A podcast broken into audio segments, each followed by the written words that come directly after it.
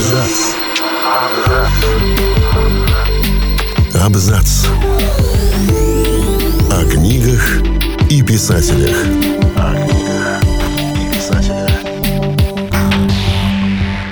У большей части русских писателей была вторая профессия, которая абсолютно не была связана с литературой, да и творчеством в целом. Всем привет! Я Олег Булдаков, и сегодня я расскажу вам о пяти русских писателях, которые были по образованию врачами. Для чего классики получали врачебное образование? Как совмещали работу доктора, который лечит тело, с писательством, лечащим душу? Впервые Чехов попробовал себя в писательстве еще во время обучения в школе, однако для высшего образования он выбрал медицинский факультет.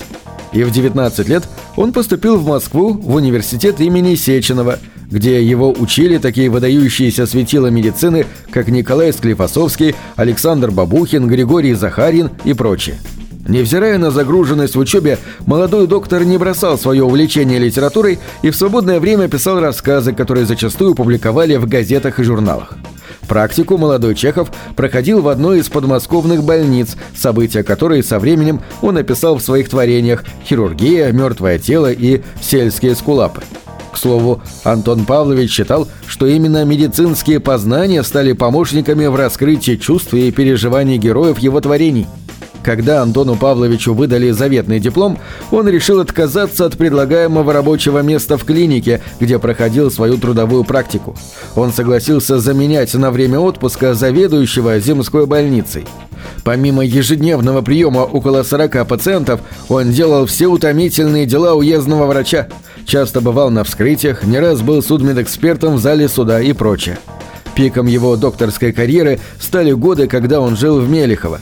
В качестве участкового доктора он обслуживал 25 деревень, 4 фабрики, а также монастырь.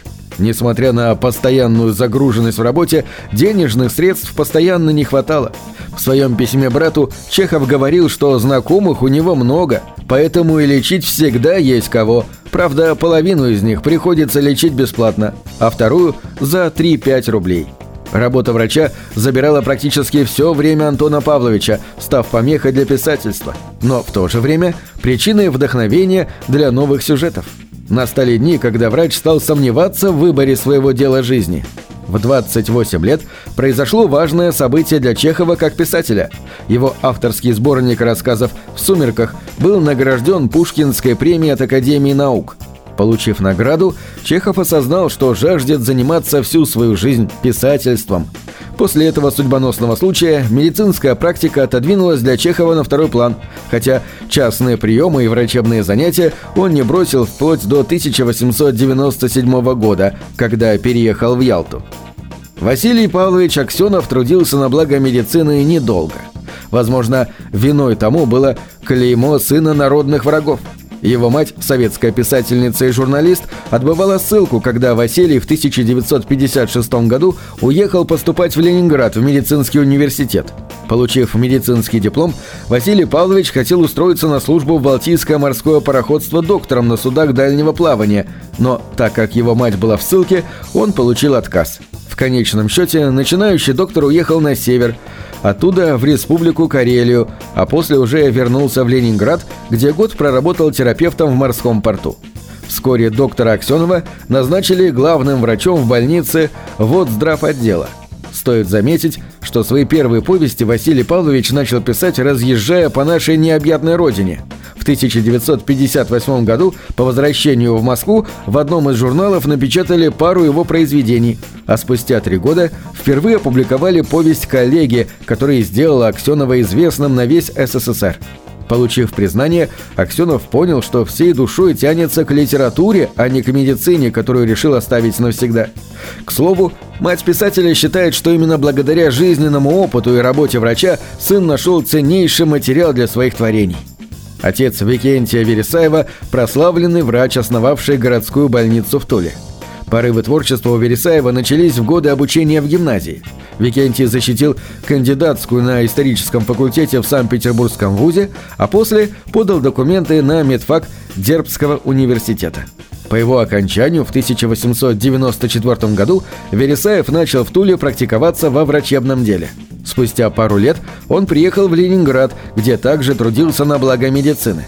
В 1901 году, после выхода книги «Записки врача», Вересаева узнали как писателя – повести он поделился наблюдениями и переживаниями начинающего доктора, рассказал о ситуациях во время своей медицинской практики, а также осудил проведение медицинских экспериментов на живых людях. Коллеги, естественно, отозвались о таких откровениях нелицеприятно, ведь повесть могла настроить людей враждебно против медицинской науки. Викентий Вересаев решил выбрать литературу и забросить медицину. Правда, во время русско-японской войны его мобилизовали на фронт, где он лечил раненых на передовой, параллельно делая наброски будущих литературных творений «На войне» и рассказы о японской войне. По окончании гимназии в 1909 году Михаил Булгаков стал студентом медицинского факультета Киевского вуза. Возможно, тяга к врачеванию ему передалась от его дядей, которые были выдающимися докторами – во время Первой мировой войны юный врач попал на фронт, где несколько месяцев работал военным врачом в госпиталях. Кстати, вслед за ним отправилась его первая супруга, которая стала сестрой милосердия. Вскоре с фронта Михаила Афанасьевича вместе с женой направили заведовать больницей в Смоленской губернии, где он ежедневно принимал около полсотни больных. Позже этот трудный период жизни Булгаков описал в цикле рассказов «Записки юного врача». Лишь в 1916 году Булгаков смог получить диплом, но спокойной размеренной жизнью он не успел насладиться в полной мере, так как в гражданскую войну 1917 года его призвали полковым врачом.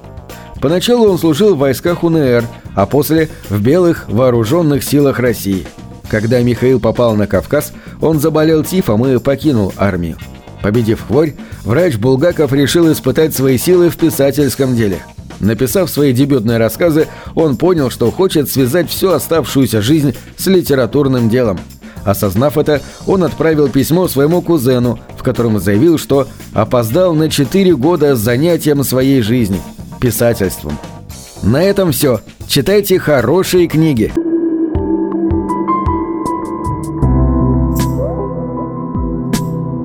Книги – это двери что выводят тебя из четырех стен. С ними ты проживаешь другие жизни, а свою умножаешь в тысячу раз. Тысячу раз.